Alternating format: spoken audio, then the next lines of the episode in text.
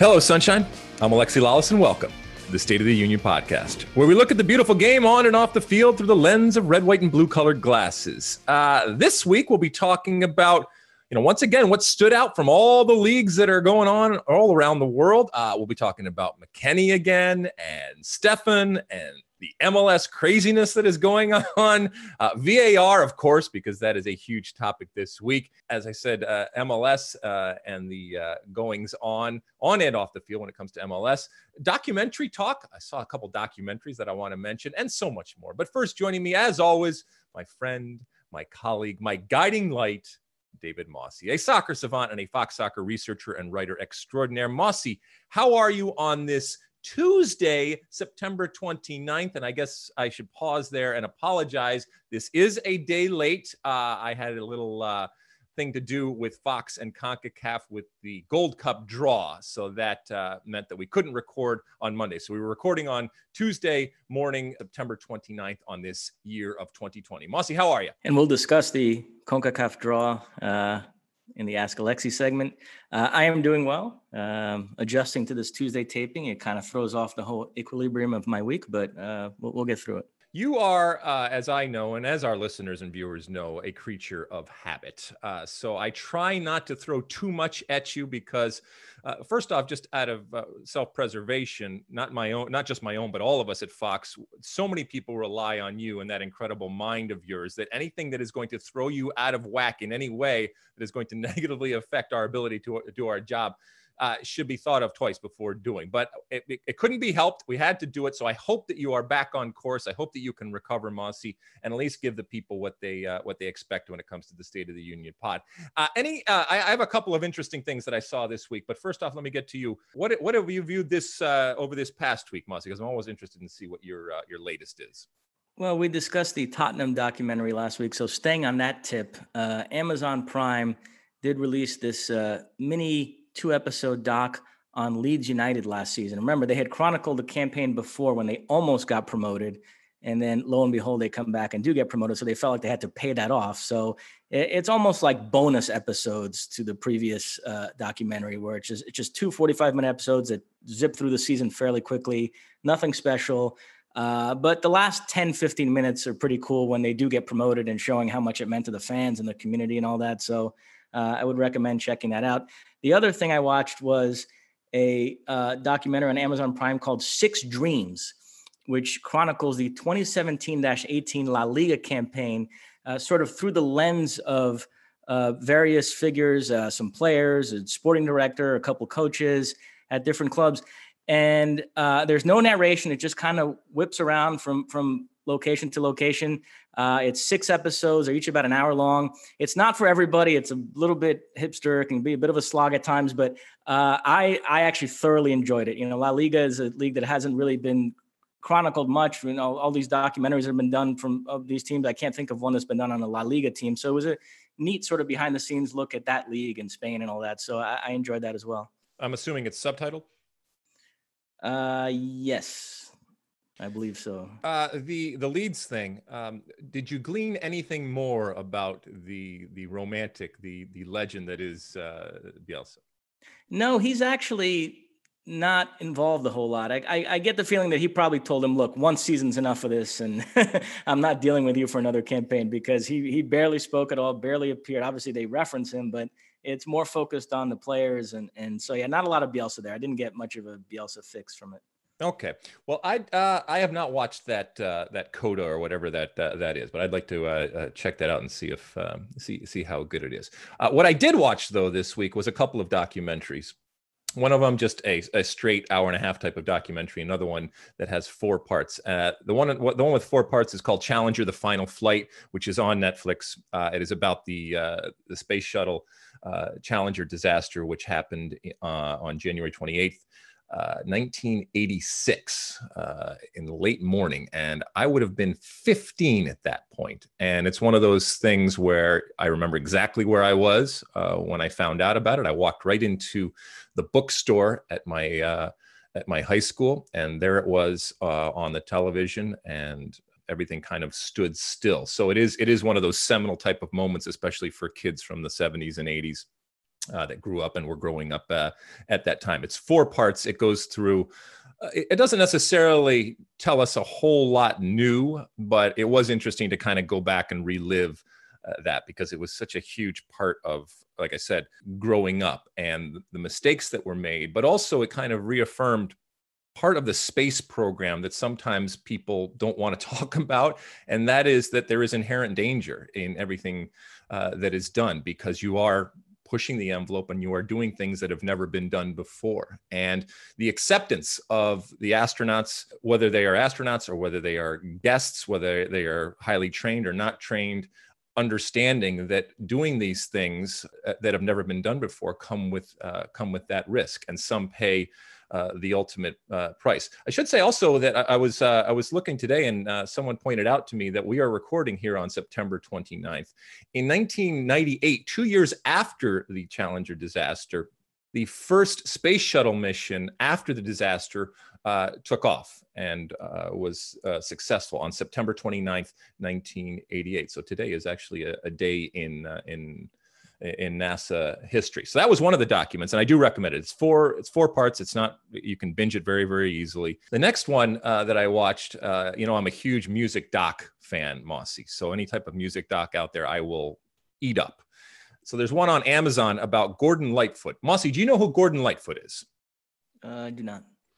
All right. So Gordon Lightfoot is a, and I will say it, he is a, a legend in the music industry, um, a Canadian uh, who had crossover success. He was uh, he is a legend in Canada, less so maybe around the world, but he did have overall uh, international success, including uh, some very very big hits. Uh, and becoming very, very popular in the U.S. And he, he lived a fascinating life. He is a singer-songwriter in every sense of the of the words as a singer songwriter in that he wrote everything. And not only did he write everything, uh, but many, many people covered his songs. He actually probably made a whole lot more money in other people covering his songs. And he was a hellraiser.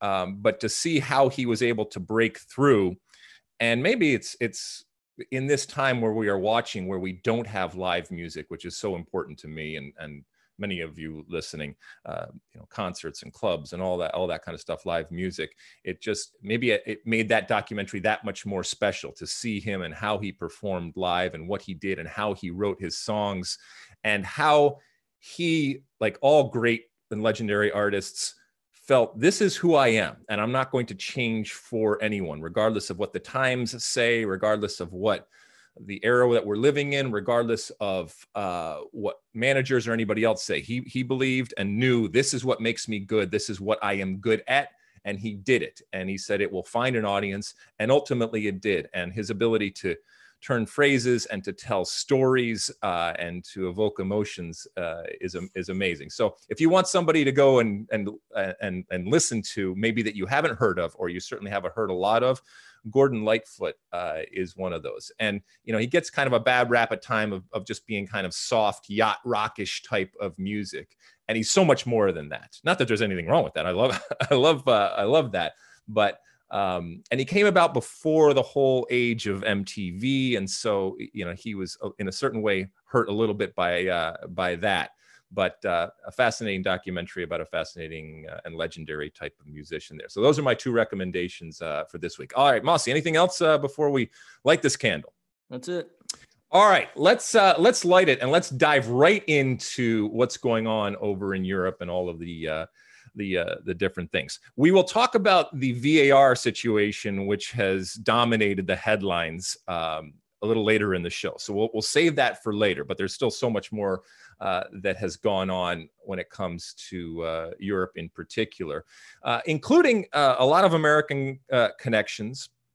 Zack Steffen, who some believe is the starting goalkeeper for the U.S. men's national team. Others believe he is not quite there yet. He has had a an interesting European experience over the last few years, but ultimately he is a member of Manchester City, one of the great clubs in the world he's not necessarily no he's not the starting goalkeeper for man, uh, man city but he is the backup or one of the backups and as such uh, in big clubs like this he gets opportunities when it comes to the uh, the tournaments that they play and the and the lower level type of uh, of games, which is look, if you're on the field with Man, Man City playing for Man City, that's a good thing. So we saw him for the first time playing for Man City in uh, what, what's the cup called, Mosse, that uh, he was playing in?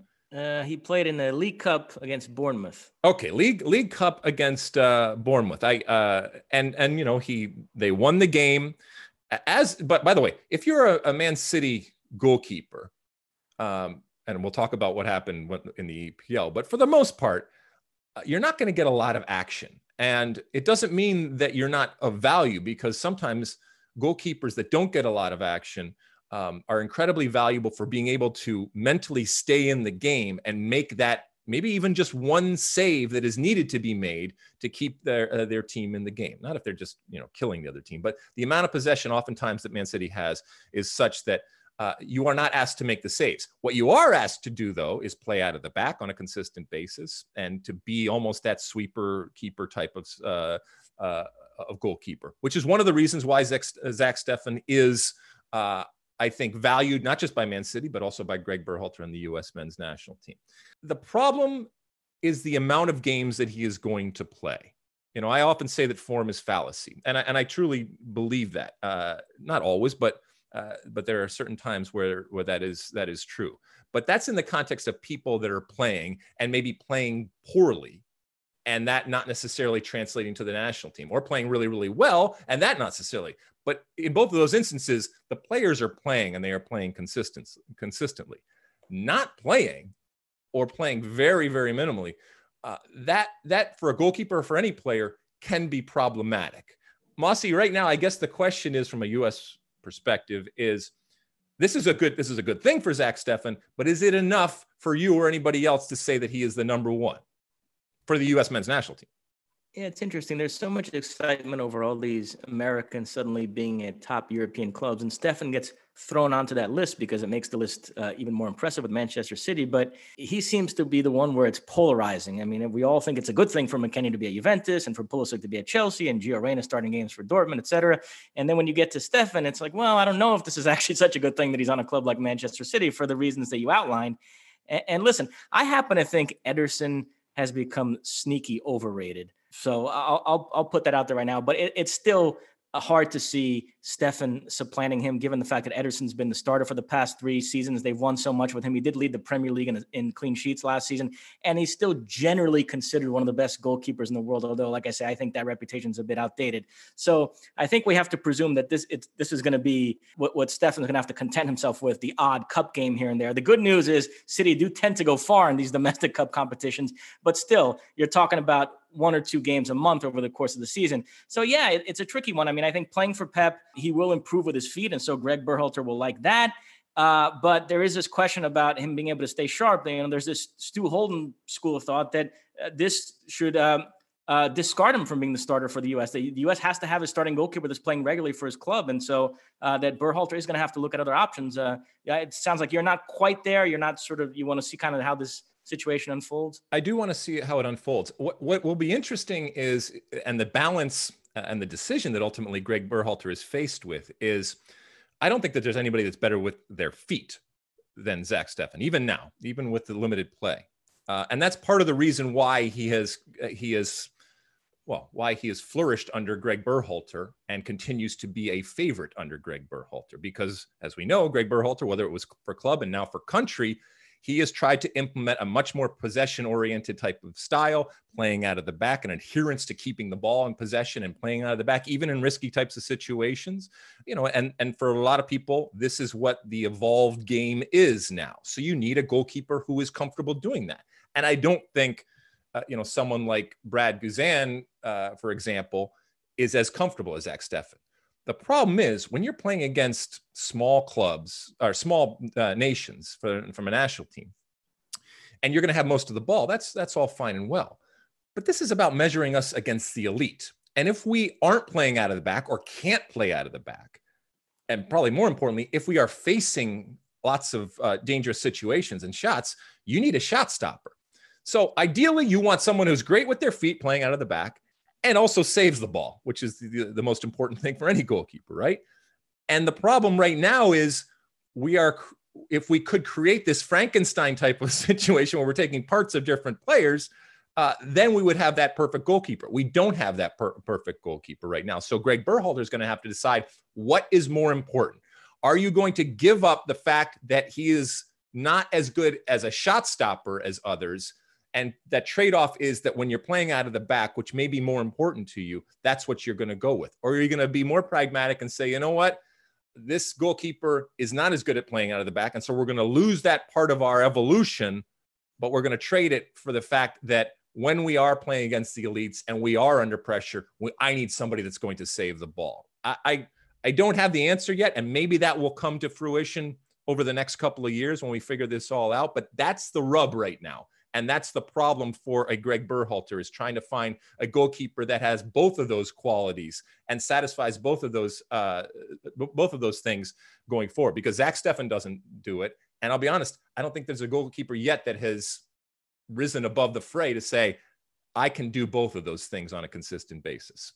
Um, all right. What else, uh, Mosse? Anything else to say about? Uh, well, I mean, Man City then followed it up with a loss in the uh, in the EPL. So it's not as if they're infallible. It's not like to your point. It's not as if there may be opportunities. I still don't see Zack Steffen getting put in put in goal anytime soon for the I guess the first team, if you if you want to if you want to call it, or being the the first string uh, goalkeeper right now. But you know, there's uh, are, are there is there are there problems right now when it comes to Man City? Well, to be fair, uh, they conceded five goals and a 5 2 loss to Leicester, but I don't think any of them were Ederson's fault. Uh, three of them were on penalties. One was this incredible strike by Maddison, upper corner. And then the other was a really nifty finish by Vardy from close range. Vardy had a hat trick in this game. Uh, so, uh, yeah, I mean, Ederson gave up five goals. If you're a U.S. fan, you, you like to see that. But I, I don't think this is the sort of game that's going to cause Ederson to lose his job. Um, yeah, I mean, listen, uh, my my big picture take on the Premier League, you see City lose 5 2 to Leicester. Uh, Chelsea, which we'll talk about in a, in a second, they, they have a wild one against West Brom, but they drop points there. Uh, and then Liverpool go out and take care of business against Arsenal. And I just think, you know, Liverpool last season, they finished 18 points above City, 33 points above United and Chelsea. And for a league that prides itself on competitiveness, uh, folks weren't entirely comfortable with that. So going into the season, they, we expended a lot of energy trying to talk ourselves into why Liverpool weren't going to be that good and why the Uniteds and Chelseas and Arsenals were going to be much better than they were last season, and it was going to make for uh, much greater competition at the top. And three rounds in, I'm already questioning whether you know you take a step back and you think, well, Liverpool didn't really lose anybody of, of consequence from last season. They've added Thiago. And unlike with Pep, where you start to get to year four or five and you get a real sense that players are tiring of him, I don't get any sense of that with Klopp. Everybody still loves him. There's still a real harmonious feel with that squad. So, you know, Liverpool, three wins out of three. They've already beaten Chelsea and Arsenal somewhat authoritatively and you start to wonder is this season going to be any different? Is there any reason to really think that that it is going to be different other than sort of wishful thinking on our part? Uh, i mean can you make a case for somebody other than liverpool winning the league this season? Only because it's only because it's a new season and what we've seen so far you know still a small sample size and things can change but the fact that liverpool like you said it's not like they well, they spent money, but they didn't spend the way others did. They certainly didn't blow anything up, not that they should have. And so, you know, they they tweaked here or there. And as you said, you know, with with regards to the coach, where there are times where it gets old, it gets stale, you don't get any sense that that has happened yet. I'm not saying it, it won't. Um, I guess I guess my question to you and to others would be if you had to put a, a time limit on Klopp at Liverpool, and even what we've seen the last couple of games, I mean, is it is this a, a 10 year type of thing that you're talking about? Which which in today's world is a complete rarity. We don't see the sir alex's type of existence anymore. But i guess if you're going to put somebody much more than a pepper or certainly Mourinho or anybody else Klopp would be the the the odds on favorite to have that type of existence. But do you see that happening? Or does maybe he get bored with the situation? Well he he was a coach at Mainz for seven years and then Dortmund for seven years. So that seems to be about. Uh, so yeah, I could see a couple of years from now, like you said, maybe him deciding that it's time to do something else, whether it's the German national team or whatnot. So yeah, I think you're looking at about a seven, eight year uh, stint likely with Klopp at Liverpool.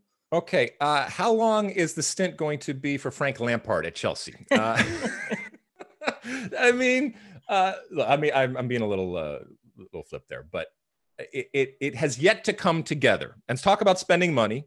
and certainly spending uh, lots of money. It was they got a point this uh, this past game, but it, it's still not the the massive change that I think a lot of folks were expecting when it comes to Chelsea. And and look, it might it's going to take some time. It's not as easy as as plugging in what we all know are great players and obviously very expensive players and just having it automatically happen. But I, I think that I, I, I, think it's fair to say that we were expecting a little bit more, even though it's early days, expecting a little bit more. Is that is that unfair? No, that's fair. I, I will give them credit though. They showed great fight back to come from three 0 down to earn a point. Uh, so absolutely give them credit for that. A couple things I'll say about Chelsea. Uh, you know, the mistake that Thiago Silva made in the first half is a mistake that could happen in any game in any league. It was a simple pass. He wasn't under any pressure and he just miscontrol miscontrolled that he let the ball go under his foot and it went into the path of a West Brom player. And of course, it turns into, oh, it's him not adapting to the Premier League, and you can get away with that in League One, but not in the Premier League. I mean, which that that that kind of mistake has nothing to do with anything, but they they're just waiting for the excuse to to trot out that narrative, uh, which was kind of funny. But the other thing that's worth mentioning is the three goals in the second half were scored by Mount, Hudson Odoi, and Tammy Abraham. And, and I've talked about how it, it's a somewhat odd dynamic where you had all these young English players that got a lot of playing time last season.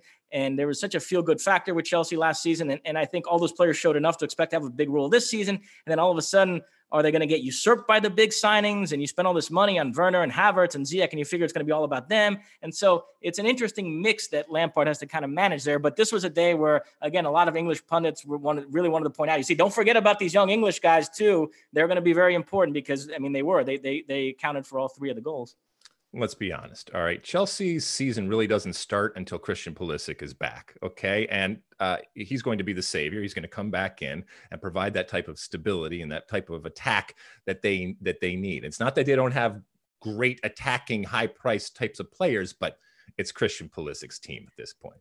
I mean, you're saying that somewhat facetiously, but there's some truth to it. I mean, he was at the end of last season, he was clearly their best player. And if he can stay healthy and play for an extended stretch the way he played towards the end of the last season, then yeah, he's an absolute difference maker, and getting him on the field could change this whole situation around. And and you you are able to uh, construct an aura and a value oftentimes by timing and association and all that. And look, I don't want anybody to be hurt, and certainly Christians had unfortunately a long history of injuries but if there ever was maybe a time to be out and a benefiting from a time to be out this is this is it. Because you can come back and you can come back and be that that hero uh, and be part of at least the perceived change of that team and the real change when it comes to the actual results. So we'll see if and when uh, Christian Pulisic uh, gets back. Let's finish up the EPL here.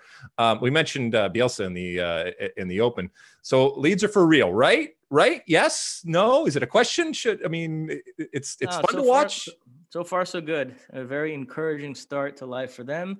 Uh, and also another win for Everton, who three wins out of three for them. And I know everybody's already excited about the Merseyside Derby. That's a rivalry that's been kind of dormant uh, for the last couple decades, but uh, there's some real juice around that, that game this season because Everton looked like they might be for real with James leading the way. And uh, just uh, we'll finish up. Jack Harrison also he's setting up the game winner for Leeds. Uh, we always talk about people that have some sort of connection, not some sort of connection, great connection. Took the road less traveled, going through the United States through college and then through Major League Soccer, and now uh, doing it for Leeds in the uh, in the Premier League. So uh, congratulations to him. As I said before, the VAR talk will happen later on in the in the pod, so we're going to stay off of that. shall we shift over to Italy? How about that, Weston McKennie? Continues on in terms of a starting spot for Juventus. Uh, while while it wasn't a great game um, that he started uh, was was was wonderful for him. He did not have a particularly good game, but the whole team did not have a, a particularly good game. Uh, it was reflected in the uh, uh, in the ratings that the press gives, and it was kind of a uh, probably a good kick in the ass uh, for him and a healthy dose of reality it was good that it didn't just come at him specifically. It was kind of spread around that everybody had an off game, although Cristiano scores uh, two goals. And even if you can have a, a bad uh, performance, they played in Rome against Roma uh, and still come out with a point. That's a good thing. And that's what championship uh, teams do. But I think that any belief that had been fostered the week before against Sampdoria that it was going to be easy like that Uh, I think it was made very, very clear. And, and, and sometimes you you need that because you, Weston McKennie's never played in, in Serie A and he doesn't know what the reality is, especially playing for Juventus. And this was, I think this was an important, an important moment for him um, to be reminded that uh, that he can't even for a second let down. He can't for a second let down relative to Juventus and them continuing to get points, but also him individually, because there's going to be plenty of people that are going to be coming at him and looking for that moment. Uh, and whether it's a just bad uh, bad play type of moment that puts him on the bench, or if he gets Wally Pipped or anything like that, he can't afford because there is so much competition uh, in that team. And you know he's he's still an American, and while he had a good first week, uh, there will be people now looking at him saying, "Is this really what this player is all about when he gets up against better competition?" Yeah, on the Wally Pipp front, uh, the, the only concerning thing about McKennie is that the player who came on for him, Artur, played well the last 30 minutes. The team got better. And I read a lot of articles uh, in the Gazzetta dello Sport after this game with people now clamoring for Artur to start. So uh, we'll see. I, I, don't like to take the temperature of a team after every game, take the temperature of a player after every game.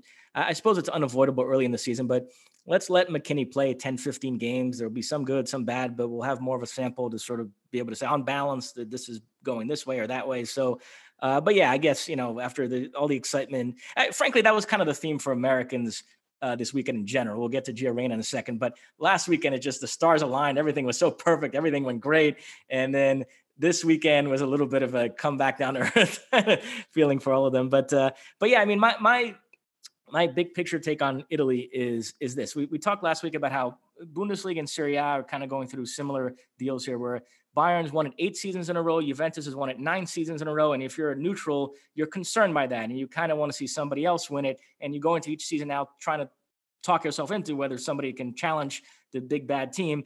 And Inter finished uh, one point above Juventus last season. Now, it was a little misleading. It was a little bit like a basketball team that's down by 10 with a minute left and hits a couple threes to dress up the score. Uh, once Juve knew they were going to win the title, they switched off while Inter ripped off a bunch of victories at the end to make it look closer than it was between those two teams. But nonetheless, um, uh, folks in Italy have are really putting a lot of stock in Inter as finally being the team that can knock Juventus off their throne in Antonio Conte's second season. They've added guys like Hakimi and Vidal while they're they held on to Lautaro Martinez, and people feel like there's some question marks around Juventus because they have a, a rookie coach and Andrea Pirlo.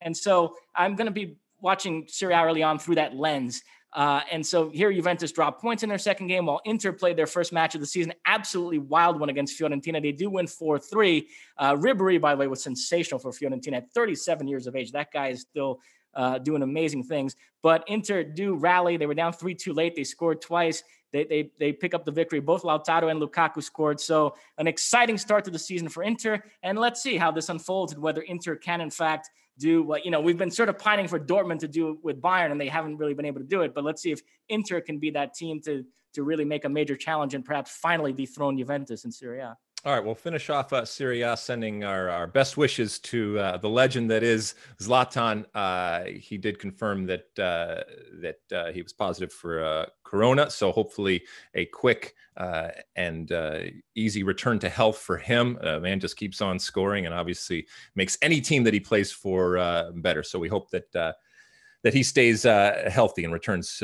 returns to the the field. Uh, so the continued stripping of Barcelona happens. Uh, we finally, for the first, not finally, but, but for the first time in many, many years, we see a Barcelona take the field uh, without Luis Suarez. A little, little, little strange, but uh, what must Messi be thinking at at uh, at this time with both Barcelona and I guess what what Suarez? I mean, he had he had left the ground the previous week when this deal finally came through in in tears, and you know he mentioned that that's that's to be that's to be expected, uh, and didn't miss a beat as he uh, as he moved on over to uh, uh, Atleti. But first off, uh, Messi and uh, and Barcelona. Your thoughts? Well, can we can we flip it around and do it in the order that the games occurred because the Atletico game was sure. first, and I think that's significant. So you know, in, listen, in the aftermath of that debacle against Bayern in the Champions League, there was a sense at Barcelona that we have to rebuild and we have to get rid of some of these aging players. So they got rid of Rakitic, they got rid of Arturo Vidal, and they get rid of Luis Suarez. He kind of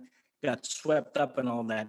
And it's not that ridiculous for Barcelona to feel like it was time to move on from a 33 year old Luis Suarez who was earning a gargantuan salary. But um, I still feel like he has a lot left in the tank, is still a big time player. And that got kind of lost here in, in, the way they were sort of discarding him. And some people were talking about Luis Suarez like he's a spent force.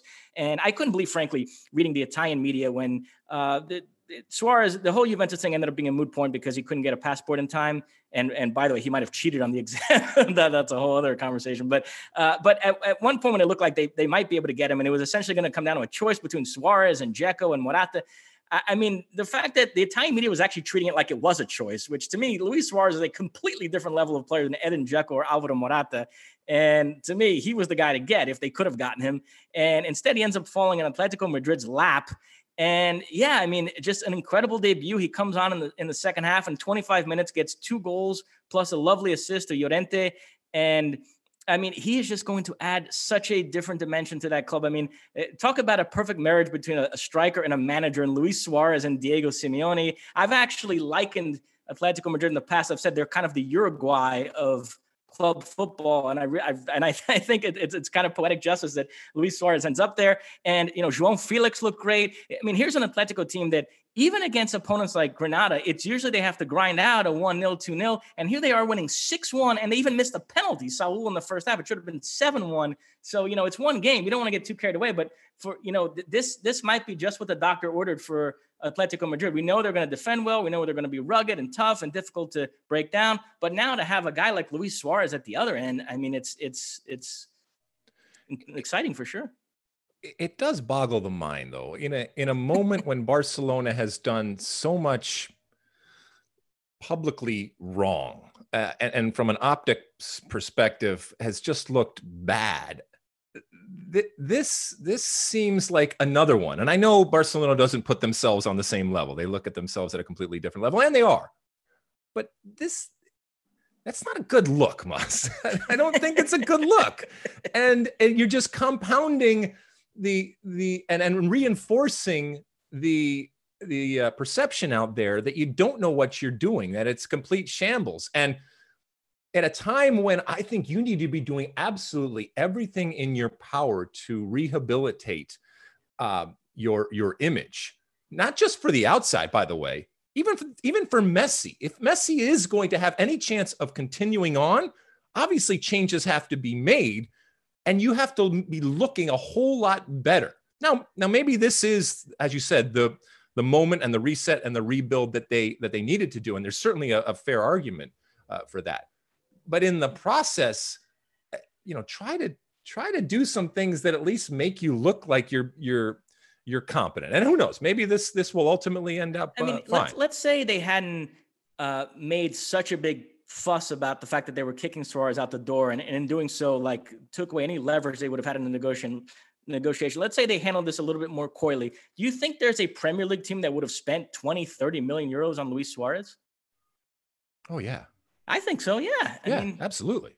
I think he would have. They end up giving him away for free. One it, it's strange, rivals. yeah. I mean, I look at him as a commodity. I look at him as a, an incredibly valuable commodity out there on the on the open market. I think there's a lot of people that would have come calling for Luis Suarez, and I don't know. I mean, look, we don't know behind the scenes what ultimately ended up happening, but if this is what you what you decided on, this is what this is the decision made. It just it seems very very strange. But but, but anyway, so, I mean, in, in fairness to Barcelona, so earlier in the day uh, Suarez does what he did for Atletico. Rakitic scores for Sevilla, and it's all set up for Barcelona to come out of this weekend with egg on their face. Everybody's looking to have a go at them anyway, but uh, it it doesn't happen that way. Why? Because of uh, I have two words for you: Ansu Fati.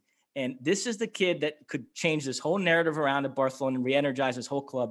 They have a really, really, really special talent on their hands. What does he do? He comes out against in their La Liga debut against Villarreal, scores two beautiful goals in the first 20 minutes, and then earns a penalty, which Messi converts. Throw in an own goal. It's 4 0 at the half. Suddenly, Messi smiling. Everybody seems happy. And amidst all the doom and gloom at Barcelona, actually a very, very impressive La Liga debut for them 4 0 over Villarreal, which now has people re- everybody's rethinking: is this going to be such a disaster here? I mean, there's still a lot of talent on this team. Coutinho played very well. Uh, he seems to be, you know, Koeman is high on him, and he's playing him in a position where that he likes, and and Koeman and Coutinho seems somewhat reborn here. And so all of a sudden, I mean, what, what do you make of this? Yeah, I don't think it's I don't think it's going to be disaster. That's not that's really not what I'm saying. I'm much more concerned about the the image. And look, results ultimately are are go a long way in creating that image. And and, and once again, all of this comes back to to Messi. If you just believe that it's a fait accompli that he's he's leaving at the end of the uh, of this season, then then fine, do do what you will. But if you are actually concerned of creating a situation that he is excited about and he is positive about, then I think you have to make different types of decisions. Now,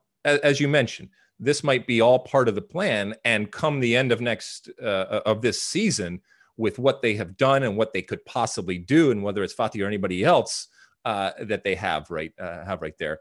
That's all fine and well but that remains to be seen if that's going to happen. But like you said i mean he is a incredibly t- I mean the goal that he scored the near post the you know with the, the inside of his foot uh, i mean an incredible talent and and wonderful. Maybe that maybe he is the future uh, and maybe messi says I kind of want to stick around with this uh, with this future. There, there's a little bit of a Messi Ronaldinho dynamic there, where you have uh, one guy towards the tail end while the, the next guy is arriving, and you know they Ronaldinho and Messi overlapped for a couple of years, and it was kind of fascinating to watch that dynamic. And I, I know it's early, but I, I'm I'm I'm kind of sensing a similar thing with Ansu Fati, and I, I wonder if Messi is going to really embrace that and take this kid under his wing and be something of a mentor to him. Because I, I mean, to me, this is the next guy. I mean, I think he's that special. He's got a sort of a Neymar esque swagger about him, and I, I really think he could develop into something truly, truly special there. All right, let's uh, move over to uh, the Bundesliga, where we thought it was just speaking of fait accompli that Bayern was just going to roll and everything, and yet in uh, you know both for Dortmund and for Bayern, uh, they both come out and they find a way to lose. So is there is there more excitement than we thought there was going to be, Mossy, when it comes to the Bundesliga, or is this just an anomaly? Uh, no, listen.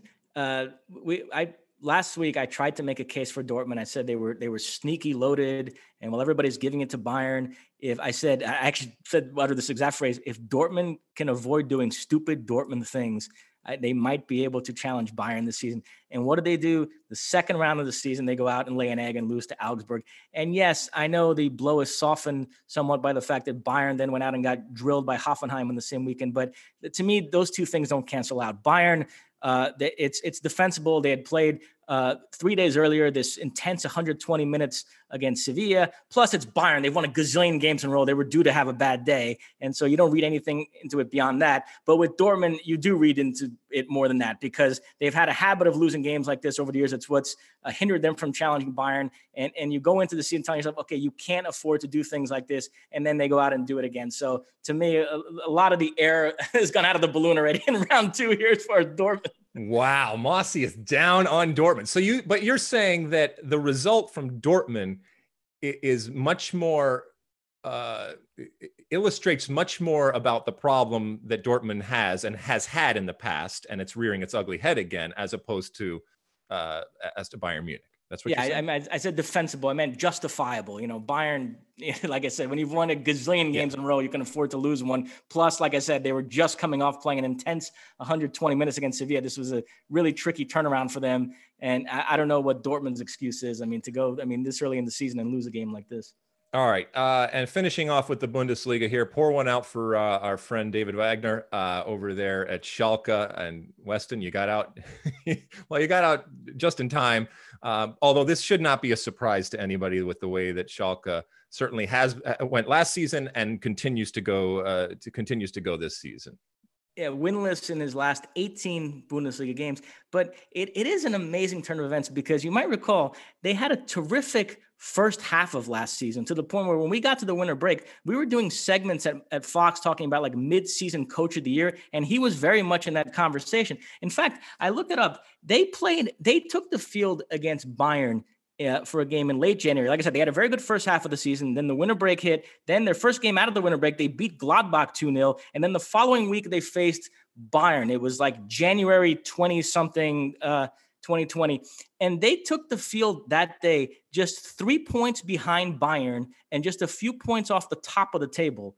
and Bayern beat them 5 0 that day and they've never recovered. They've win, like I said, that was the start of this 18 match winless run in the Bundesliga. And now he gets fired. So it's amazing to think that there was a time not too long ago where Schalke and Bayern took the field with like very similar places on the table, and, and how you know the different directions those teams have gone since then. Well, I mean, it was untenable at this point, and so it, that, like I said, it should come as no surprise. Uh, so you know, they make a change. Schalke, you know, we we we we covered the Bundesliga for a number of years, and I was introduced to what Schalke is, and I mean just the the immense size of the club that it is. It lends itself to much higher expectations and much higher ambitions than it has been able to produce uh, of late. It's almost got that uh, that Newcastle type of feel, where it is a it is a storied club, incredible support. I mean, the numbers are just ridiculous, and yet in the modern age of what both the game has become and what these leagues have become, there's a reticence to to compete or obviously to to spend at the levels of uh, of others, and so you worry about are you going to erode that fan base that has been built up? And I think in both cases, whether it's Newcastle or Schalke, there will be angst and anger and screaming and yelling, but I don't get the feeling that that fan base is going anywhere. But I think they will continue to just wait for the return to glory days. But I don't know. I don't know if that is ever if that is ever coming back, um, regardless of who they hire right uh, hire right now, um, with what uh, with what they had at, at, their disposal and with what the actions that they have taken, the selling of players, all all of that kind of stuff. But it'll be it'll be fascinating to see if uh, anytime soon either of those teams, for that matter, uh, return to the lofty heights uh, that they once occupied. All right, Mossy, anything else in terms of our European roundup? That's it. All right, we're going to take a real quick break, uh, and when we come back, we're going to look a little bit at the uh, the transfer window, which is rapidly closing. Somebody better have a seat when that music stops. Uh, don't go away. We'll be uh, here in a second. Moving on.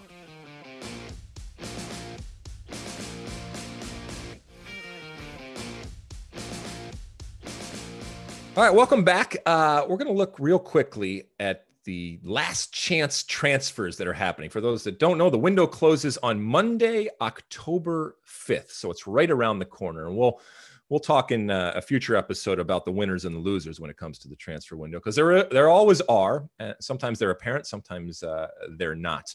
Mossy, anything that uh, sticks out to you right now, either that has happened or uh, potentially is going to happen because the rumors continue to fly around when it comes to all sorts of uh, players out there, including American players. Uh, we hear that uh, Serginho Dest finally looks like the deal to Barcelona is done, which means that Bayern Munich were not able to do it. Uh, not too shabby when you're choosing between Barcelona or uh, Bayern Munich. Uh, and we'll talk about some other uh, potential ones out there. But anything uh, tickling your fancy here? Well, why don't we start on the American front? Uh, first off, I mean, Serginho Dest essentially had a choice between Barcelona and Bayern. He seems to have chosen Barcelona. Uh, what do you make of that? I guess in a strange way, I mean, that's not a strange way because Bayern Munich is at this point right now, arguably the best team in the world. Okay. So does he have a better chance? I can't believe we're saying this, but does he have a better chance of playing at Bayern Munich uh, or at Barcelona. Now, we just finished talking about how Barcelona is kind of going through this metamorphosis and you know, Ansu Fati type of thing, or, or a real desire to, I guess, make the changes and in doing so get younger. I, think he's got a better chance of playing right now at Barcelona with what they're going through, as opposed to a kind of more set team when it comes to Bayern Munich. Am I wrong? No, I think you're right. And remember, uh, Barcelona now have a Dutch coach and Ronald Koeman, uh, who we know Dutch coaches are always a bit partial to Dutch players. I mean, Sergio Dest we know is a U.S. international, but I'm sure Koeman kind of looks at him as you know uh, partly Dutch. So, um, so yeah, I think uh, it, probably it, this is the slightly better choice from from strictly in terms of playing time. Yeah, no, I, I agree with that. And look, it remains to be seen how much.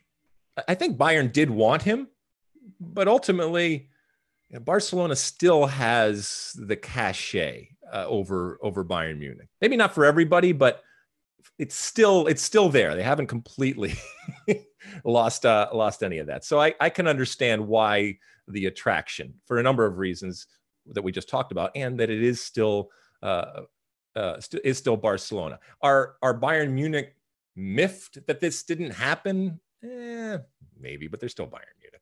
Let, us switch gears to another American, Brenden Aaronson, who it sounds like is on his way to Salzburg to play for Jesse Marsch.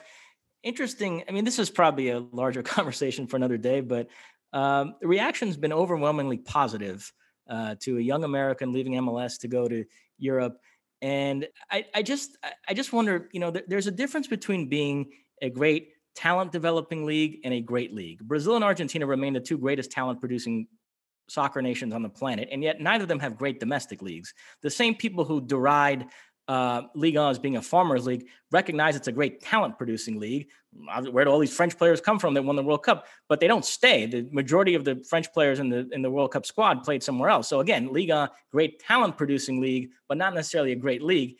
And I, I think the overriding question that MLS is going to have to ask itself over the next 5, 10, 20 years is is the goal to be a great talent producing league or is it still to be a great league period is the target still the premier league is the idea to somehow someday have the best league in the world with the best players in the world in their prime playing there or is there now sort of an acceptance that the landscape of the sport is what it is and mls just needs to focus on on producing a lot of good good talent and understanding that they, if they're really good, they're probably going to go play for the Real Madrids and Barcelonas. And if the U.S. has a really good national team built around those players, uh, then MLS has kind of done its part. And in the meantime, you just try to have as good a league as you possibly can, but sort of working within this framework of understanding that you're not probably going to be able to ever rival the Premier League and La Liga in terms of talent and prestige because the best players in the world in their primes are invariably going to go there. I mean, what you, well, I'm probably attaching a lot to this Brandon Aaronson Salzburg, but it just got me thinking about these big picture questions. No, you're you're 100% right in thinking about this. And uh, we remember when Don Garber, the commissioner of Major League Soccer, said that he wanted to make Major League Soccer a league of choice. Now, there's a lot to unpack when you're talking about something like that. But uh, I, I hope, well, first off, I hope that MLS is not capitulating and and kind of throwing in the towel when it comes to the desire to be that league of choice. And inherent in that is that you want to compete with the rest of the world. We all understand the challenges that MLS has uh, when it comes to competing with the rest of the world and the head start that the rest of the world has. But I do think that there is also um, a value in recognizing that MLS has to be a part of the machine and has to be a part of the buying and selling machine that exists. And much more so when it comes to the selling part that MLS hasn't been a part of uh, on a consistent basis. Uh, because even the, the leagues that we don't look at as feeder leagues or developmental type of leagues, even the leagues that we look at as the big leagues, they are still part of the generation and the churning and burning of players uh, and the business that is behind that. And MLS, I think, wants to do that. And I think this is a perfect example. Brenden Aaronson, a talent? Yes. The greatest talent that America's ever produced? Not by a long shot. Okay. I'm not saying he can't go over and have uh, have success, but I think especially for a team like Philadelphia, which has kind of prided itself on being that developmental type of team and that small market type of mindset, you got to be able to do this. And you know, even if it's Brendan Anderson, Aaron, Brenden Aaronson is a two million dollar transfer or something like that, that's good because that you know that that primes the pump if you will now you got to have other stuff coming up uh, later on but i don't think that that type of sale of that type of player automatically signifies that mls is throwing in the towel in terms of competing with the rest of the uh, competing the rest of the world. I actually think it shows that there has to be a business part of this strategy that you are constantly being a part of. And it's not about the huge signings. It's about a consistent level of medium to small level uh, sell, uh, sales, if you will, not just the signing, but I'm talking about the uh, the actual the actual sales. That he is going to Salzburg, I think, is good for the player. That he's going to an American coach who will value him, who will respect him, who will give him an opportunity. Just in general, that that is a uh, that is a team that is a platform for so much talent that comes uh, uh, that comes through. So yeah, I mean, I think it's I think it's really really interesting. I will be interested if this type of sale, because it's not going to be for a ridiculous amount of money, if this type of sale becomes more more commonplace. But you're absolutely uh, right, Mossy, in in in looking and maybe being wary of this being the end of something. I don't necessarily see it like that, but I can understand how you could possibly interpret it uh, as that. And MLS, they have to be careful. They have to be careful that they they don't pigeonhole themselves, and that they've known that since uh, since the uh, since the beginning. But selling young players does not mean that you can't be a league of choice. Selling young players on a consistent basis doesn't mean that you can't then compete with the rest uh, with the rest of the world. You just have to pick and choose uh, pick and choose your moments and make sure that while you have the outgoing, make sure that you have the incoming also. Well, let's look at it a different way. If if when the dust settles, the U.S. national team is routinely trotting out lineups where all 11 starters play in Europe.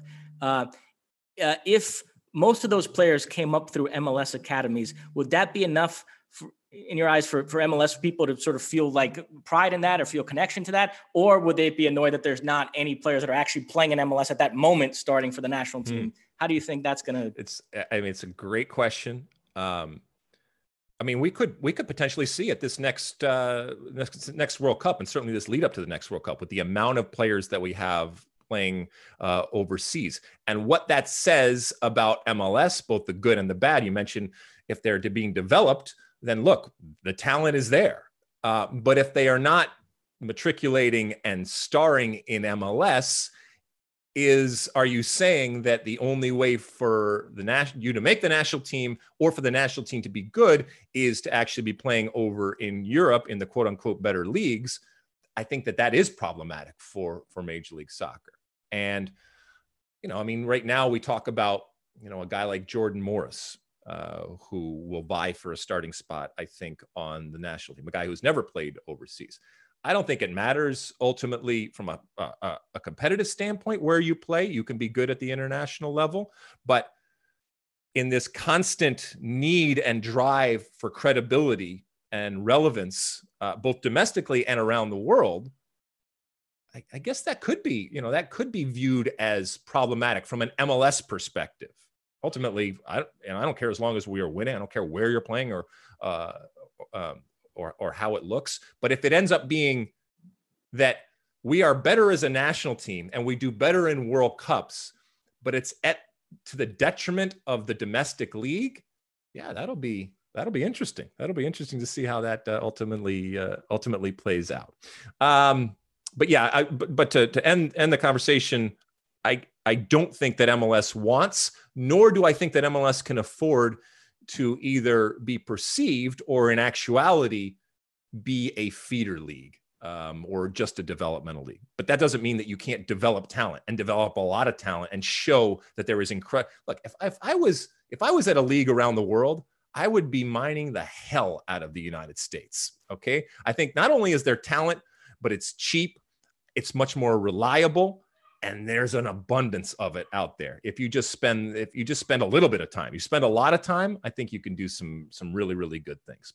Uh, all right mossy uh, other uh, transfers out there. I mean Jadon sancho will he or won't he? Is this happening or not? Can we can we uh, fish or cut bait here I listen, if this ends up happening in the next few days, then I'll have egg on my face and I'll admit it next week. But to me, this is the English media trying to keep something alive and treat it like it's an ongoing thing when it's not. Like it seems like Dortmund made it very clear that the two clubs were miles apart.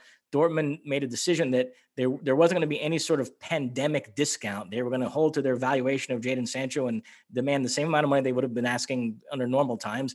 And United weren't willing to come even close to that and Dortmund set a deadline of when they wanted to this situation resolve one way or the other, which is essentially when they started their season.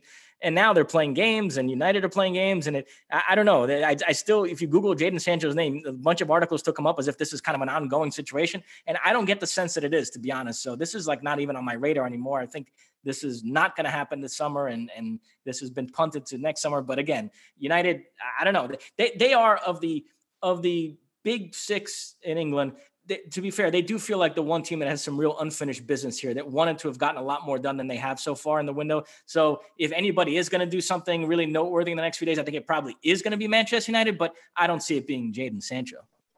Are you? Uh, I've, I've, forgotten. Are you in favor of the window where it is, or I mean, because we're talking about a player who both leagues have started, they're playing, they continue to play, and yet this is still hanging over everybody. No, when, when we get to the handball discussion, I'm going to deride England for their penchant for always wanting to go a different way and not follow the rest of Europe. But this is a rare instance where I think England was right remember they moved their transfer window up to to for it to close before the start of the season and they were expecting all the other leagues to follow suit and they didn't which left the english clubs at a competitive disadvantage because there were several weeks they had several weeks less during the summer to sign players than everybody else and so they ended up having to go back in that decision and it's a real shame. I do wish the other leagues in europe had followed suit because i actually think england was right about that and i'd much rather see the transfer window close before the start of the season. Everybody can go into the, their first game. Okay, for better for worse, this is our team, and you don't have players that are playing right now, but still with their futures up in the air. So that's how I feel about it. It must be very strange for a player to be playing with that type of future being up in the air. I mean, just from a, a physical standpoint, and if this is, I mean, this could be life changing. Not for Jadon Sancho. I mean, he's playing, making money, but this could this this is this could be a big change and you know, do you play him? Don't you play him? Does the player want to play? Even if the player plays, is the player actually think? I mean, it's it's it's nuts. Uh, anything else from a transfer uh, yeah, a perspective?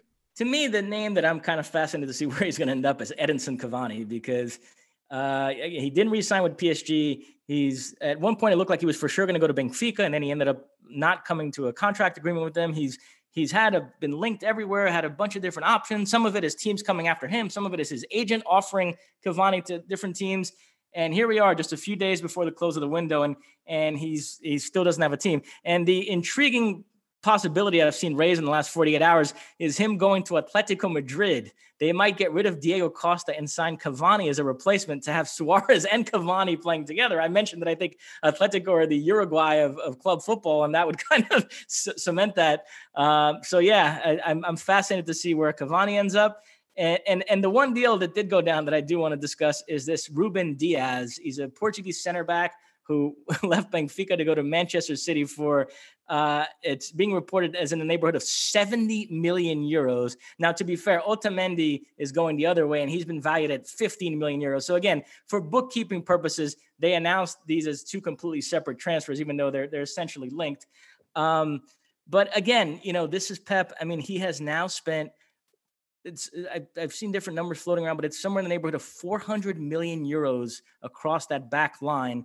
Uh, and it's it's that you look at the numbers, it's just crazy what they paid for John Stones and Laporte and Nathan Ake this summer already, and now they bring in Ruben Dias for this amount. The fullbacks, uh, Mendy, Kyle Walker, Cancelo, and and I still feel like it ha- he hasn't completely sorted it out. It still feels like we get to the end, tail end of every season, and that still feels like listen, they've they've had a lot of success under him, so he's sorted out into enough of a degree that they've been able to win domestic trebles and smash Premier League records. So, but you know what I mean? You still don't feel like it, that that back line is ever completely settled. And, and when you get to these big Champions League games at the end of the season, it still feels like kind of their Achilles heel. And it's just amazing how much money he's been throwing around without being even this guy. I mean, he's good, but it doesn't feel like a sure thing, slam dunk guy that's going to walk in the door and okay, Ruben Dias, and then problem solved. He's going to be this commanding presence in that back. Maybe we'll see, but it still feels like kind of a maybe. I mean, it's it's it's crazy.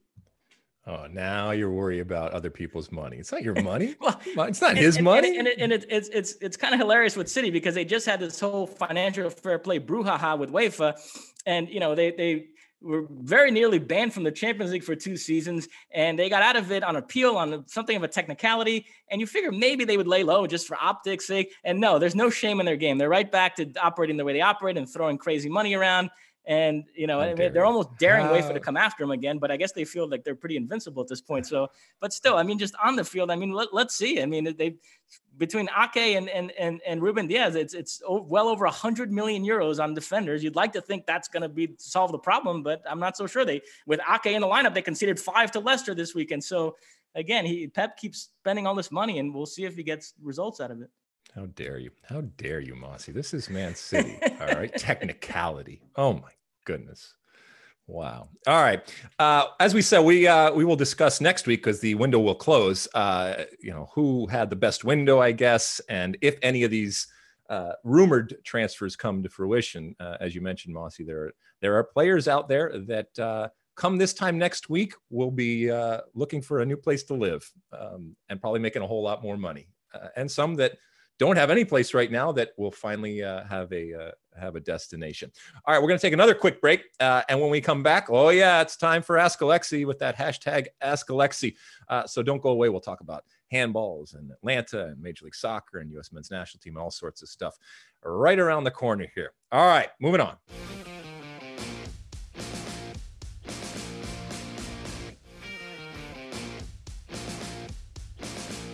Okay, welcome back. It's time for Ask Alexi, that part of the show where you uh, send us in your Ask Alexi using the hashtag Ask Alexi, your questions, your comments, concerns, and we pick a few of them each week as we did this week. Mossy, what do the folks want to know?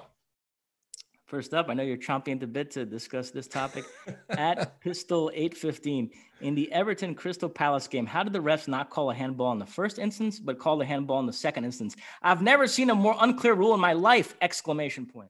Okay, exclamation point uh, by Pistol 815. It's actually, if you're just specifically looking at this game and in these two situations, it's actually very clear. so, um, look, much of the last 48 uh, 72 hours has been spent by um, many in the uh, in the soccer, sorry, football world, um, with incredible anger and angst and consternation and irritation and all these different words that we could use over um, VAR and what many perceive as a fundamentally flawed type of law when it comes to the handling law, the handball uh, law that we have. That it is that it stems from incidents that happened in the EPL should come as no surprise unless and until something actually happens in the EPL and uh, it has an impact when it comes to the EPL, it's almost as if it doesn't exist or uh, or hasn't happened.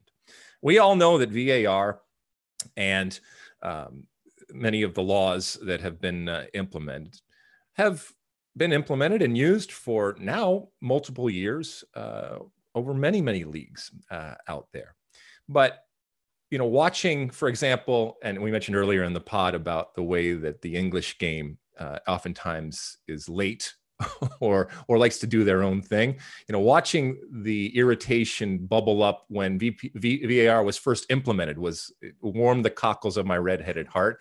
As does this um, to see many, and that's not just not just the English, but lovers of uh, the EPL try to come to grips and many failing miserably coming to grips with what the handling uh, law is and what a handball is once again warms the cockles uh, of my heart. To your to your question though pistol 815 uh, why should why are they different? Well if you look at the joel ward game and the two handballs if you will and the two type of uh, different scenarios one uh, his silhouette and the natural silhouette that was the player was judged as not being unnatural.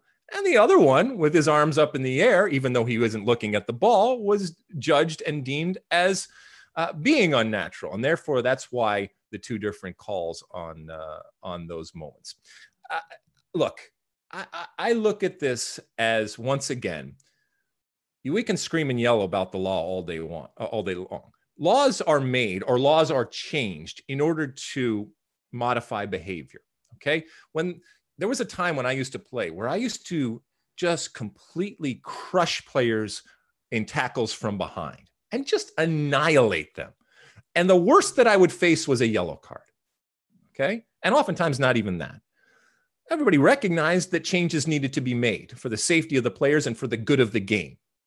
And the laws were changed and the way that those laws were interpreted were changed and there was a much more strict uh, adherence to the law and i had to fundamentally change the way that i played the game the handling law and the handball uh, law uh, right now is such that you know what it is. You understand what the situation is. You might not like it. You may not agree with, with it, but no player doesn't understand what's going on right now. Any player that defends in the box right now without putting their arms to the side or behind their back or basically showing everybody I I understand the risk that I'm taking right now and I am doing everything in my power to mitigate that by by playing in this type of new situation. Any player that doesn't do that, you are accepting the risk. And I don't understand why players aren't made to adapt and to adjust. In this age of VAR, in this age of technology, we understand that it is down to millimeters. It is down to the fact that we are trying to get the calls right or more of the calls right. But it is still human beings. There is still a subjective nature to many of the calls uh, uh that we make. But as long as there are human beings uh, doing it, some part of it is going to uh, is going to be subjective. There, so there are calls now to why can't we go back to the way it was? I don't think people realize before VAR, before the technology was involved, you know how much we argued and how much debate there actually there actually was. And this has been an attempt to make things clearer. Any law is designed to actually define what the what the law is and what breaking the law is. And is there a subjective nature to many of the laws that we have? Absolutely. That has not that has not gone away.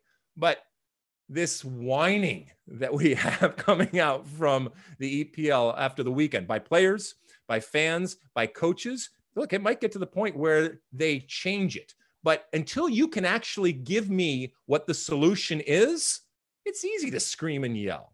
This was done to make things easier, to make things clearer. Okay. Now, it might not have had that effect, and there might be confusion out there. But until you can actually tell me what the solution is, you're just screaming and yelling. Mosse.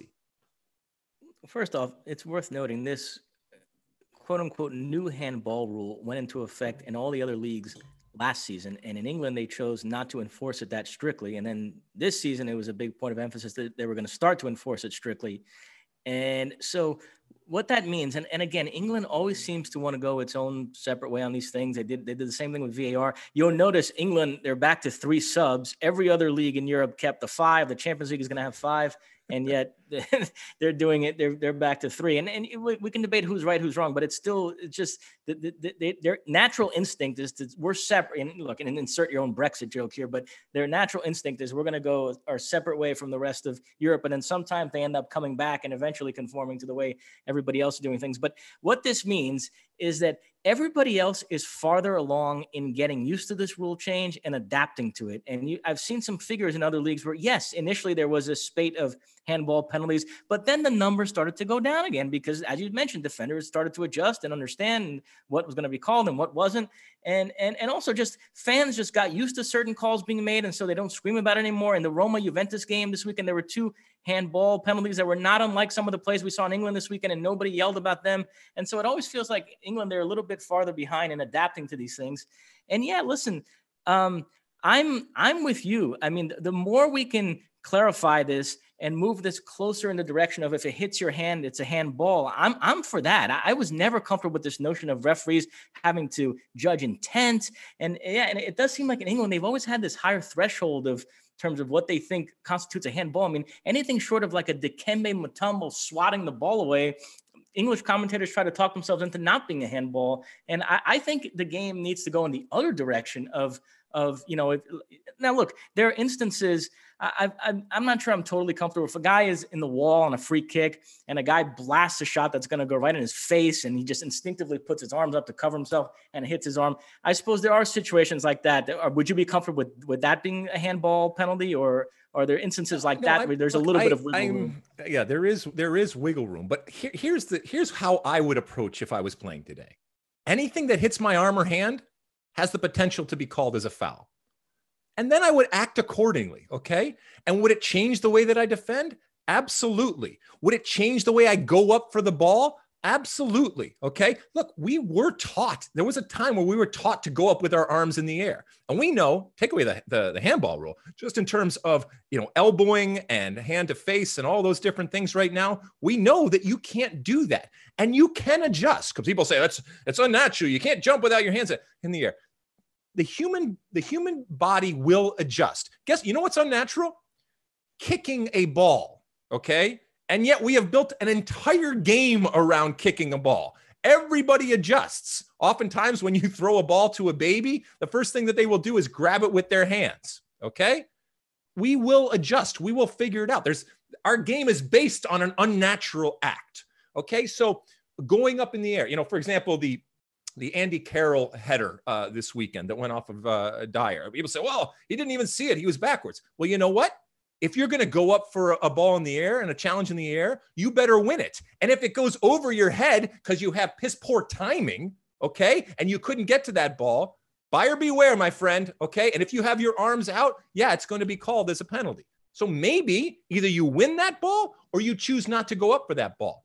Uh, uh defenders defending with their arms behind the back because I've said I've said look just make the just make the law that if it touches your hand or arm it's a foul and we and be done with it okay if that means that there are attacking players who have the ability, the incredible skill to hit it off of your arm or your hand, so be it.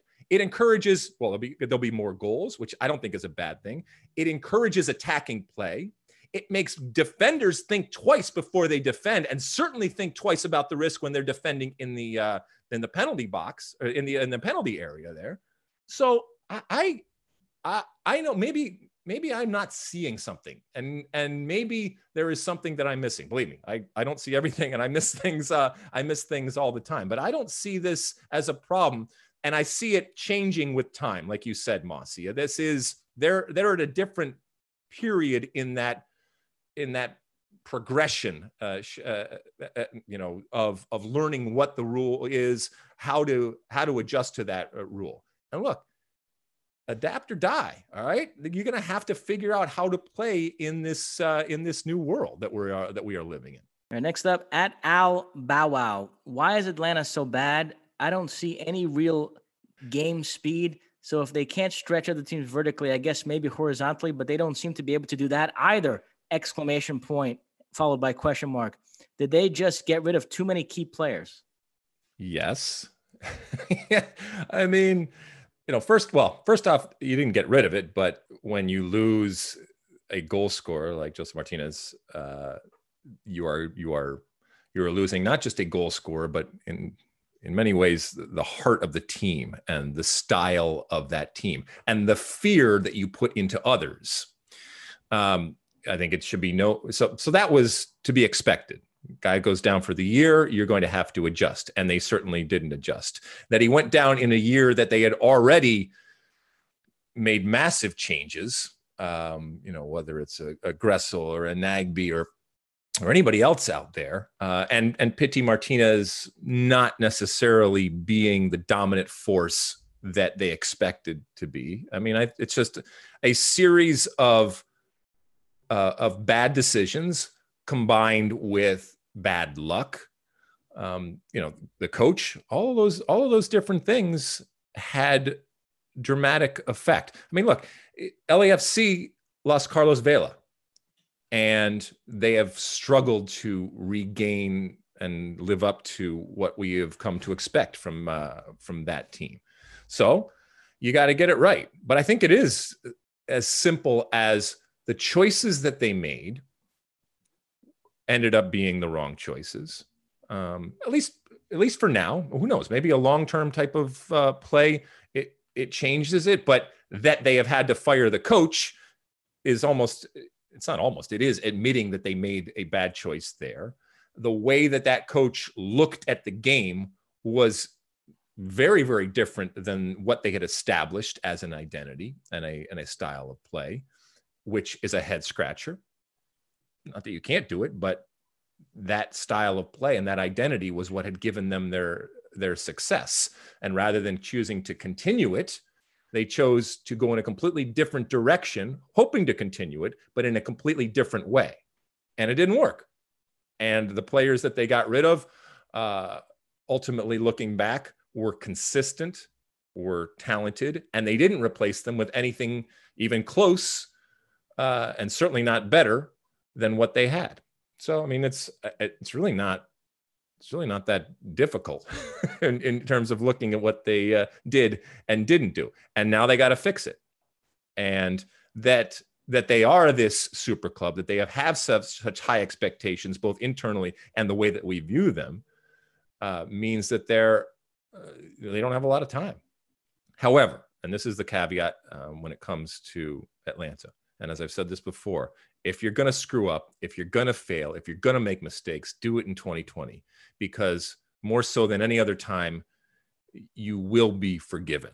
And I know they, they fired the coach, and, and I, and I get that. But I think that in totality, they are going to be kind of given um, a redo. And it's, it's kind of a gimme 2020. And I think that applies also to LAFC. And I think people will say, well, it was this crazy anomaly of, of, of 2020. And if they get back on course in 2021, I think most, if not all, will be forgiven when it comes to 2020 for them and others. What else, Mossy? A few other miscellaneous MLS notes. Uh, the Galaxy lose to Seattle. No shame in that, but uh, they're now winless in four, and it's that that good feeling, that nice run they went on right after the bubble and it seems like that's evaporated and, and they're back near the bottom of the table again. For all the grief we give San Jose and Matias Almeyda, they're only one point behind the Galaxy. So uh, this, this did, did anything, uh, and I'm just spitballing here, did anything change in terms of the Galaxy in this this uh, this fall from grace over the last four games? I'm trying to think. Is anything, are they are you doing anything different? Can, can you point to anything, Mossy? Is Oh, wait. Chicharito? Possibly. Is that fair? I mean, am I am I being unfair? Uh, is it is it just could it possibly be that the, the Los Angeles Galaxy is just a better team without Javier Chicharito Hernandez on the field? And look, he is a good player. At times, he has been a great player, but I think it's becoming readily apparent that it's just from a from a pure soccer standpoint, just not a good fit. It's not it's not that it shouldn't have been done. They had to do it as I've said time and time again. It was the right call, but the way that he plays and the way the Galaxy is in 2020 it, it's hard to see that it's compatible in in any way. And I'm not I'm not blaming him. Uh it's just it's just not working. If there was a chance for them to, in a, in a certain way, cut their losses or save face and sell Chicharito right now? Would you do it? I think the answer is yes. I mean, I think you have, or or maybe you say, look, it's just not enough of a sample size. It's just 2020 is such a strange year that we're just going to let this one play out as it as it may.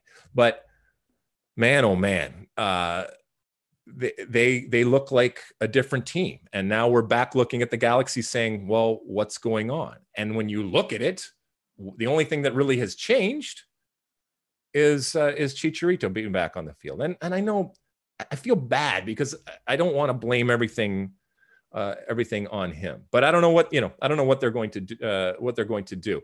Uh, other stuff from mls because let's hit it here while we're talking a little bit, little bit mls mossy did you see the uh, the introduction of the legend Higuain playing for Inter Miami. Did you see any of this game? Uh, they went up to Philadelphia, uh, one of the, one of the best teams, if not the best team in Major League Soccer, and uh, it did not go well. The Inter Miami not only lost, but Higuain played. Although he almost scored a penalty or a, a bicycle kick, and then on the penalty, I mean, I'm here in Los Angeles. That that was happening uh, back there in Philadelphia. If I look out my window, I can probably still see this ball. Uh, he stepped up, grabbed the ball, wanted to take the penalty, and just completely sky hit it. It was all or nothing. Either it was going 100 miles an hour into the upper 90, or it was going 100 miles an hour into orbit, and it is still in orbit at the at this point. So not a great introduction to Major League Soccer. And to add insult to injury, he then got into uh, into kind of a, uh, a, a, screaming match with the Philadelphia Union players who were obviously taken aback and and uh, you know were were not happy with something. And it couldn't have been just that he just that penalty okay? So it, ha- it had to do with something. And i this brings up a, a much bigger conversation a long one we're not going to get into it too too much but i do think that existing mls players and certainly domestic players who aren't making a lot of money there is a simmering uh, and an understandable type of resentment that comes out at different times for players who come to the who come to the league, make a tremendous amount of money, and maybe they don't feel um, are worthy of it or or are producing at the level. We just talked about Chicharito, and that can come out in in in different ways. But I I thought it was I thought it was great theater. I thought it was uh, fun to see. And welcome to MLS, Mr. Higuain. David Beckham had an infamous penalty, penalty attempt against, I think it was Turkey, where he skied it well over the bar. And, and that Higuain attempt was almost an homage to his owner uh, in similar fashion. But yeah, the, the sample, by the way, for Chicharito you mentioned earlier is now 510 minutes on the field and one goal in MLS this season. And Inter Miami are hoping that Higuain doesn't go much the same way. So yeah, it's going to be fascinating to see these two high-priced, big-name strikers and how they fare the remainder of this uh, – MLS campaign.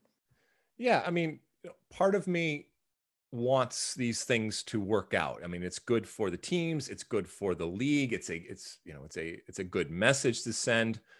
But also part of me, I I, I get it, wants to say, you know what? From afar, you have thought that this is what our league and our soccer was about. And welcome to the reality and you might have thought that it was a step down and you might have thought that you were just going to uh, stroll along and be successful and uh, it's different and keep in mind also that Higuain, like a lot of these uh, big name players that come over, for the most part, they've spent m- almost all of their careers playing for the super clubs, playing for the biggest clubs, playing for teams that have all the talent and all the money, and therefore 70, 80% of the time when they step on the field, they know they're going to win. And this is the first time that he's, in a long time, let's say, uh, been involved with a team where when he steps on the field, he doesn't know that he's going to win. And this type of parity and this manufactured parity is something that is unique. And that in and of itself is an adjustment for uh, for players, especially big name players that are trying to figure it out. And I love, I love watching that adjustment. And some of them do adjust and they figure out very, very quickly that they're not in Kansas anymore. Well, they might be in Kansas, depending on uh, uh, where they are playing, but they are certainly not at the uh, at the super club in the way that Europe defines a super club scenarios anymore. Uh, Mossy, anything else uh, to say here uh, about Atlanta or anything else MLS? Game, uh, this upcoming weekend is Orlando yes. against the Red Bulls on Big Fox. And Red Bulls playing well all of a sudden, back to back 4 1 wins over Inter Miami and Montreal. So we'll see if they can keep it going. Big Fox, Big Fox MLS. Myself and Stuart Holden and John Strong will be, uh, will be bringing it to you. Can't wait. It's going to be fun. Uh, and we'll end on this. At Digital Era, are you concerned the national team will lack chemistry with no playing time this year? And we can use this question as a jumping off point to also talk about the Gold Cup draw, which I know you participated in.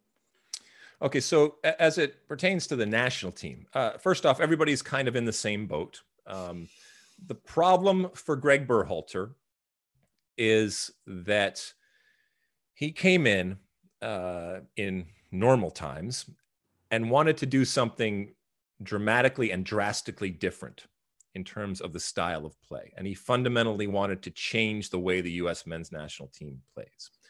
Admirable. Um, I can respect that. As I've said before, for, for too long, we have winged it, and I'd rather have somebody with a uh, a plan, even a flawed plan, than no plan at all. And Greg Berhalter does, and there is no one that believes more in that than Greg Berhalter. He is a true believer, and you he, he better be if he's the one that is uh, laying this this out. You want someone like that to believe in it. The problem for him is that in in a job where you already have limited amount of time with the players, it is that much more so. And he's being asked, well, he is asking us to accept, and he is being tasked with fundamentally changing the way that they play in less time. And so this is going to be the big question. And we're not going to find out. I mean, who knows when we are actually going to see this team play? There's talk about a potential game in Europe. Nothing's going to happen in the US for a while. Talk about a potential game in Europe. And by the way, that might only be uh, a certain amount of the players be uh, that are involved and play, can players travel? Can players get released? So who knows when greg berhalter is going to have all of his uh, of the tools at his disposal?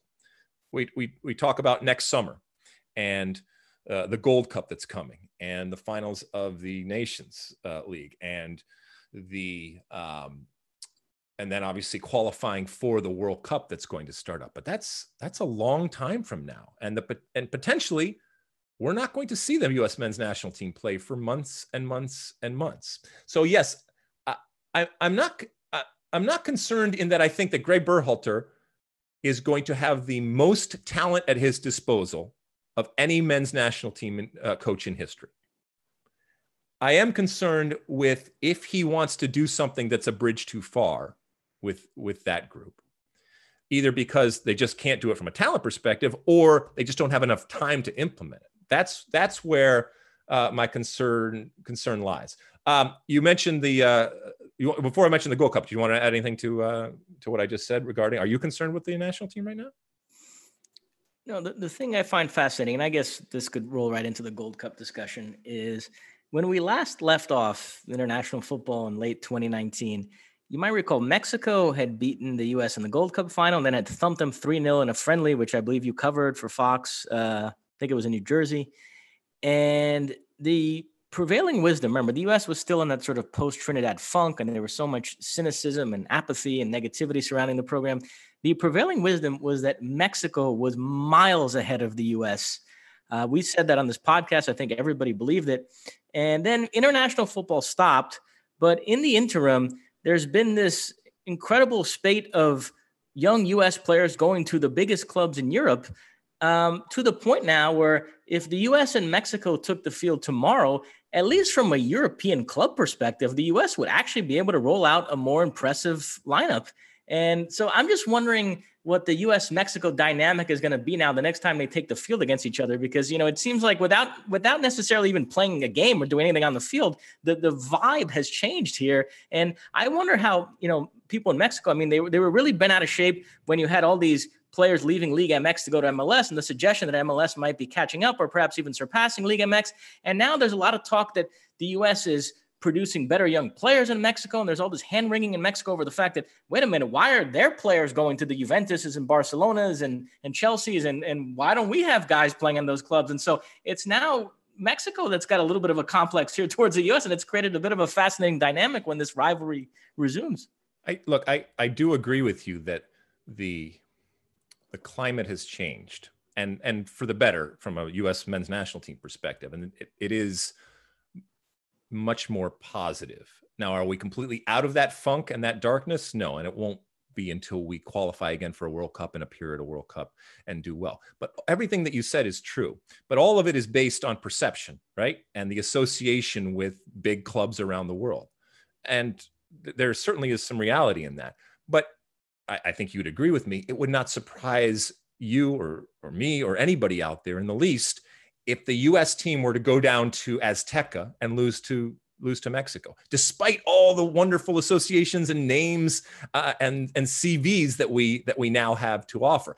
It, Serginho Dest could be the starting uh, right or left back for Barcelona, and he could go into Azteca Stadium and get torn a new one. And it shouldn't come as a surprise, okay? Uh, and it doesn't make him a bad player, and it doesn't mean that he doesn't deserve to be at Barcelona.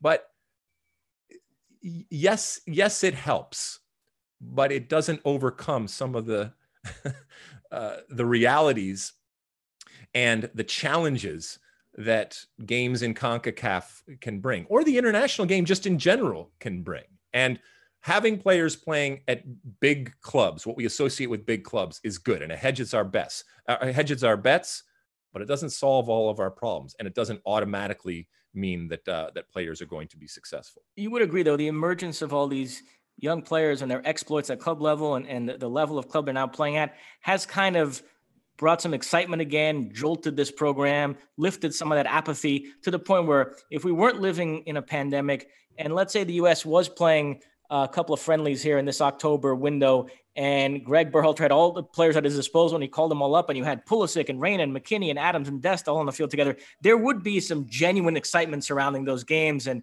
in terms of attendance and ratings, you would feel like, okay, that apathy is lifted and, and fans are engaged again. Do, do, do you get that sense that that I would, except that I wouldn't. I wouldn't put it past. I wouldn't put anything past the American soccer public in that we find ways to uh, to poke holes in ourselves, and we find ways to find negatives. Uh, uh, something that we're not uh, that we are not doing, and I think that there there's certainly a segment out there that looks at it as any success that you that you've mentioned and rightly pointed to. It's in spite uh, as opposed to because, and that we are still backwards ass in the way that we do things, and we still uh, have a horrible culture, and um, we still have talent that is seeping uh, through the cracks, and we don't know what we're doing, and we don't really know what soccer is on or off the field, and that we're never going to compete with the rest of the rest of the world. But yes, I do think that sitting here today, even with the pandemic, on Tuesday, September 29th, I think the US men's national team program and the way that that program is perceived is, is much more positive than it has been in certainly the last couple of years. So that's a good thing. Uh, and so, as to the Gold Cup draw, the U.S. drawn in a group with Canada, Martinique, and TBD, which most people expect it's going to be Haiti if you look at the bracket for the preliminary stuff. Um, and so I've, I've, mentioned before, I think the emergence of Canada is, is the, the biggest story, the most fun development in CONCACAF in recent years. And so I now really look forward to US Canada games and we're going to get one right off the bat in the group stage of the, of the Gold Cup, which I'm really looking forward to. Yeah. I mean, I think I've told you that in the first World Cup I ever watched was in 1986. I remember at the Pikes Peak Invitational in Colorado. Uh, I was 16 years old and I was watching the World Cup, and I was so proud of the, the fact that Canada was in the World Cup, and it's the last time that they were in the World Cup. The emergence of Canada, we've we've had emergences before. I think that this one is more justified than in the, the than in the past. So to have them in our group, it's a good thing because there's already a uh, uh, a rivalry, and you know it's a it's it's a to have that as their as, a, as our first game. I think if you get through that, you're you're fine.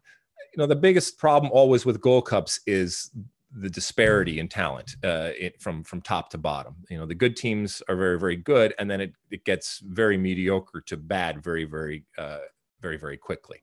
But if you are Concacaf, um, you you want to try to build this tournament up, and in doing so, build up teams that in the past haven't had opportunities. You know, I, I as you mentioned, I did the uh, the draw for Concacaf, and um, this is the first time in history that we have ever had a draw.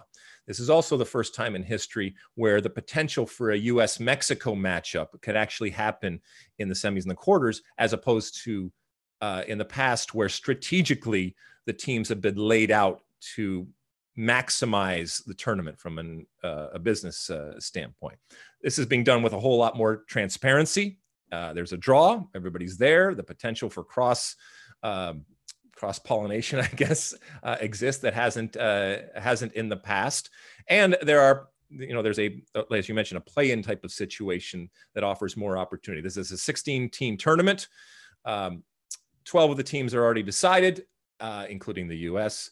Three of the teams will be decided, and then there is a guest in our friends from Qatar, who we know are hosting the 22 uh, World Cup that will be the one guest in uh, in next summer's Gold Cup. Now, this is all the best laid plans. We, we don't know what 2021 is going to look like. We are optimistic and hopeful that there are games and that are all these tournaments, whether it's the Gold Cup, whether it's Copa America, whether it's the Olympics, all of these different things. We are hopeful that that uh, that that happens, but um, we don't know. We don't know what it's going to look like. And so, once again, Greg Berhalter and company uh, are going to be in this Gold Cup. And we at times we've seen the Gold Cup used on young players or players that haven't had a lot of experience. I don't think that Greg Berhalter can necessarily afford to do that. But you know, if there's Olympics also that are going to happen, those players and players that are eligible are going to be taken away. So, you know, the summer is going to have a lot of soccer, which is well, hopefully is going to have a lot of soccer, which is a good thing what that national team looks like and how far along and how important that summer ends up being to Greg Berhalter is uh, is TBD. Anything that uh, stood out to you when it came to uh, the Gold Cup draw or the Gold Cup in general right now? I mean, because we've just seen the October friendlies that have been uh, have been scrapped, and we're just we just keep kind of kicking it down the line. Yeah, it's interesting. To, different approaches that CONCACAF and CONMEBOL have taken. CONMEBOL is looking to power through and, and play. And yeah, this is maybe not a conversation for today, but we should talk about maybe next week uh, MLS's decision not to release players for those CONMEBOL uh, qualifiers and all the controversy that that's generating. Also, it's sparking this whole larger club versus country debate where some people say, "Well, come on, we're we're all in this together, the soccer world, and clubs should be more acquiescent." And they say, "No, wait a minute, we're paying these players these salaries, and we're not going to let, let them go and, and be put in unhealthy situations." And so, I mean, that is a whole debate that's raging right now. I've read several articles about it, so definitely worth a discussion at some point. All right, Mossy. Anything else from uh, Ask Alexi standpoint? Uh, that's it. All right, my one for the road this week is uh, I was thinking about uh, Stephen Colbert. Uh, we are in the political season, and certainly he, uh, as Stephen Colbert, and as uh, his previous character, uh, Stephen Colbert, on the Colbert Report, um, talked about and, and thought about politics. I was privileged enough, I guess, and I had the pleasure of being on the Colbert Report a couple of times over the years. And, you know, I would come on and we would talk about soccer. A lot of it often had to do with uh, soccer players uh, faking and embellishing and diving and doing all that, or just general kind of thoughts about what was going on. A lot of times it was surrounding World Cups and what was uh, what was going on. And um, he once told me that the chair in which his guests sat, um, they often called uh, sitting Lalas. and he told me that story uh, uh, once because that had come to mean this is where the guest is sitting. They're sitting Lalas, and um, uh, and that was uh, that was fun to hear that I had even registered on his daily type of uh, type of radar, not and not only registered, but had had uh, you know an impact on that show, which is why in 2014, when uh, the Colbert Report came to an end, uh, I was again uh, incredibly surprised, but incredibly privileged and honored to be invited to the wrap show, the end, the final show, which uh, was an absolute hoot and just a wonderful, wonderful evening because of the amount of stars that were brought. And part of the appeal of that show was that while he was playing a character, um, it wasn't strictly any political side, and so many different types of people were were brought on and had. Uh, what nowadays is is a rarity, which is you know civil and courteous and respectful type of conversations, even uh, though they might be from different sides of the spectrum when it came to uh, their beliefs, political or anything else. But anyway, uh, I'll never forget going to New York for this final uh, for this final um, show.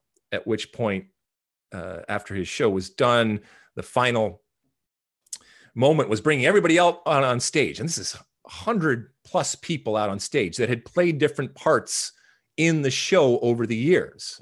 And little old me was out there sitting next to um, George Lucas and, uh, you know, talking to Paulina Porizkova and, and um, you know, sitting at a table with, um, uh, you know, politicians and musicians and actors. And Alan Alda is is over here, and um, it was just absolutely surreal and a surreal night. And if you go on my Twitter feed, uh, there's a picture at the end of like myself and George Lucas and Cory Booker and just these incredibly random people thrown together.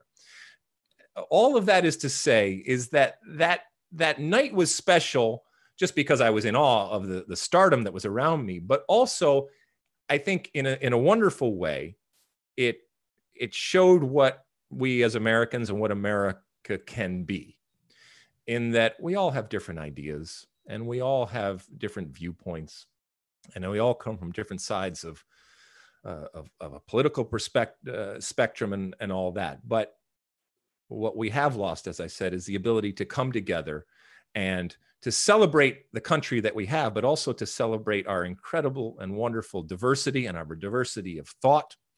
And whether it applies to soccer or anything else out there, that was a night where everybody came together that was that were drawn together by this one show and it was uh, as i said a, a, a, fun night but it was representative of what i think america at its best can be and what american soccer at its best can be because you know i i, I mentioned that we as america as the american soccer community oftentimes find find ways and we'll go out of our way to find ways to punch holes in things and to be negative and to poo poo things.